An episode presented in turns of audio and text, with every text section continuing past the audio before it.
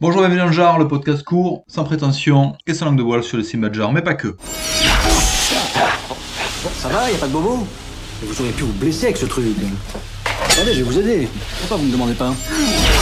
Bonjour, bienvenue dans ce dernier épisode consacré dans cette semaine aux anecdotes et aux coulisses de tournage, à savoir le format L'envers du culte. Aujourd'hui, on se penche sur Le Loup-garou de Londres, An American Werewolf in London, film sorti à 81, c'est le cinquième film de John Landis qui est aussi au scénario. Évidemment, un film marqué par des effets spéciaux grandiloquents. Le film a d'ailleurs remporté plusieurs prix pour les effets spéciaux. C'est Rich Baker, qu'on ne présente plus, qui en est à l'origine. Alors Rich Baker, c'est marrant parce qu'au finalement, il aura officié dans tous les films de loup-garou, qui comptent en tout cas, donc le premier Hurlement, Wolf, le film de 94, Wolfman en 2010. On retrouvera notamment dans Videodrome, mais dans plein d'autres films euh, bien qualitatifs. À la musique, c'est Elmer Bernstein, lui qui était plutôt connu pour euh, ses bandes son de western, notamment Les 7 mercenaires. Il a collaboré plusieurs fois avec.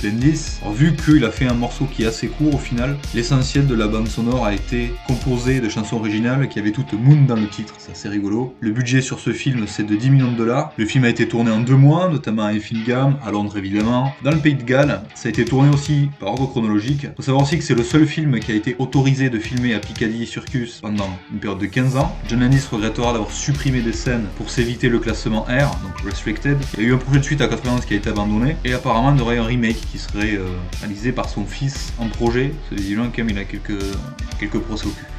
On va dire ça comme ça. Quoi de plus L'idée de scénario est venue à John Landis quand il était en tournage en Yougoslavie et qu'il a vu en fait des habitants locaux procéder à la crémation d'un corps, qui était un meurtrier d'ailleurs, et ça lui a donné vraiment l'idée de, ce script, à savoir qu'est-ce qui se passerait si le surnaturel revenait dans un contexte contemporain. Ça c'est en 69, donc on peut dire que c'est quand même un vieux projet. Anecdote marrante aussi, on voit une affiche d'un film, alors là c'est un film porno dans, ce film-là, qui est See You Next Wednesday. Ça sera un running gag, on verra beaucoup cette affiche la plupart des films suivants de John Landis. Faut savoir que ces fameux effets spéciaux, notamment la scène de la transformation, a demandé plus d'un an, ce qui est énorme. Anecdote très connue, mais Michael Jackson, très impressionné par ce film, faut rappel à l'indice deux ans plus tard pour réaliser le clip Thriller. Ça a aussi beaucoup traumatisé euh, Edgar Wright. Et ma foi, c'est tout pour ce film qui est très certainement un des meilleurs films de lycanthrope, euh, qui allie euh, humour et horreur avec brio.